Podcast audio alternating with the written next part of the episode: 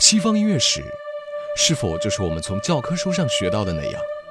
西方音乐史是否只有一个版本？对于这些，你是否有过质疑呢？让我们带给你不一样的内容。古典音乐意外史。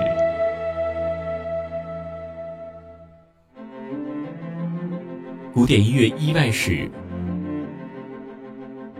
听众朋友们，大家好，欢迎收听知乐古典音乐，我是詹立晨。在今天的意外史系列节目中，我们将继续为您奉献关于贝多芬的秘密。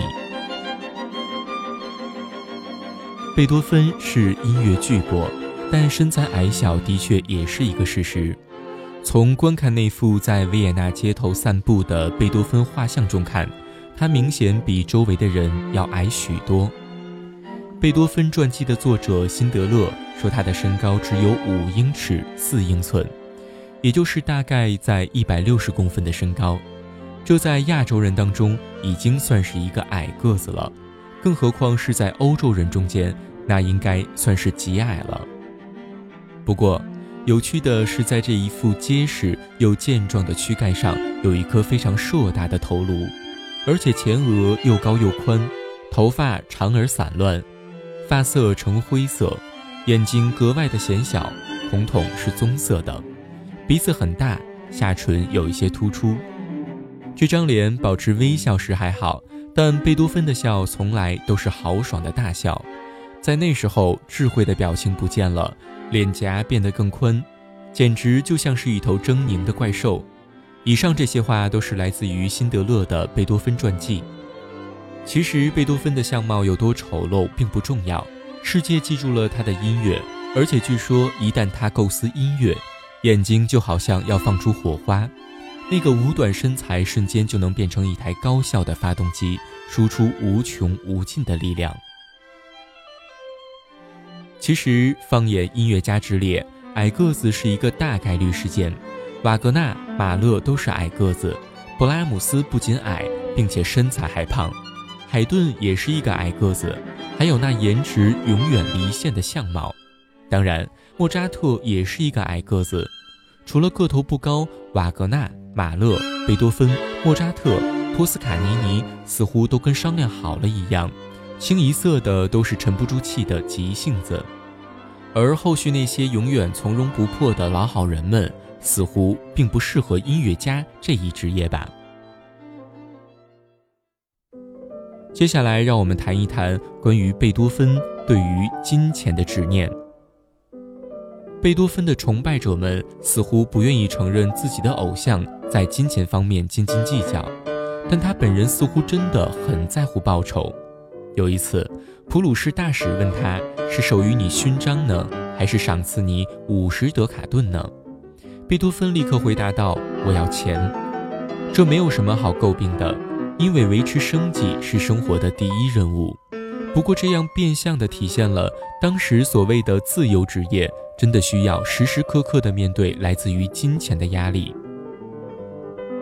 他的信函中不乏出现了与出版社讨价还价的内容，读他的信，你真的能体会到贝多芬是一个将同一作品再三卖给不同出版社，从而挣取更多报酬的高明商人。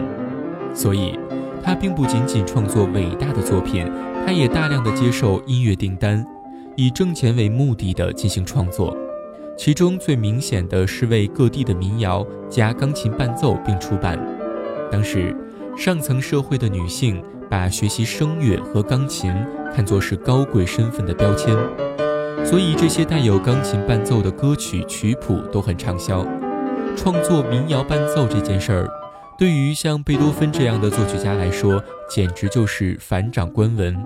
可是，在金钱上，却因出自贝多芬之手而能卖出更好的价钱。所以，他拼命编曲的结果，着实令人惊讶。光为爱尔兰民谣就一共写了五十七首的钢琴伴奏，威尔士民谣写了二十六首，苏格兰民谣写了三十七首，英国民谣集写了七首。还有其他的各国民谣集，一共写了四十一首，一共谱写了一百六十八首乐谱。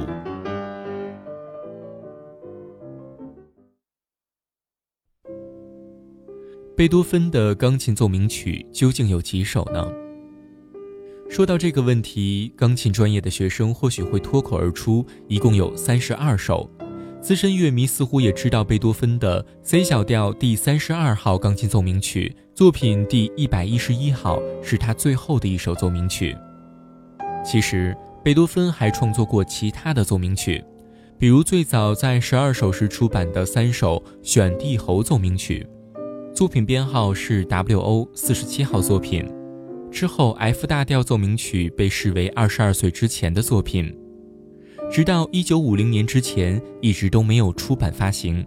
如今给他的编号是 W.O. 第五十号作品。之后，有与著名的悲怆奏鸣曲同时代创作出来的 C 大调奏鸣曲 W.O. 第五十一号作品。严格意义上讲，这是一部没有完成的作品。不过，它是提献给艾雷奥诺·冯·布罗伊宁格而体面地保留了下来。那么，问题来了。为何世人们都本能地忽视了这五首奏鸣曲呢？让大家知道贝多芬有三十七首钢琴奏鸣曲有什么不好呢？为何大家都坚持着三十二首全集这样的说法呢？全集难道不应该包括作曲家成长经历中所有的创作吗？更何况在三十二首全集之中，也有像编号 O.P. 四十九那样的作品，真的无法被称之为奏鸣曲的作品吗？这种偏执在海顿、莫扎特、舒伯特的研究者身上是看不到的，但在贝多芬的研究者身上却显得如此执拗。年轻时的贝多芬是以钢琴家身份走进了大家的视野，作为演奏家，必然会在盛况空前的演奏会上即兴创作出不少的变奏曲目。可如今我们能看到的钢琴变奏曲只有 O.P. 三十四、O.P. 三十五、O.P. 七十六和 O.P. 一百二十号的迪亚贝利四首。实际上，从 W.O. 第六十三首到第八十首之间，还沉睡着十六首之多的变奏曲。而了解钢琴家贝多芬的关键，往往就应该在这些变奏曲中间。可奇怪的是。研究者们不愿意提起，出版社们不愿意出版，连演奏家们都不知道为什么不愿意过多的去尝试。海顿、莫扎特、舒伯特的研究者或爱好者们是不论怎样的小品都会认真的对待，可是贝多芬的研究者为何对于编号之外的东西却总是这边羞涩的掩藏对待呢？这不禁让人大感疑惑。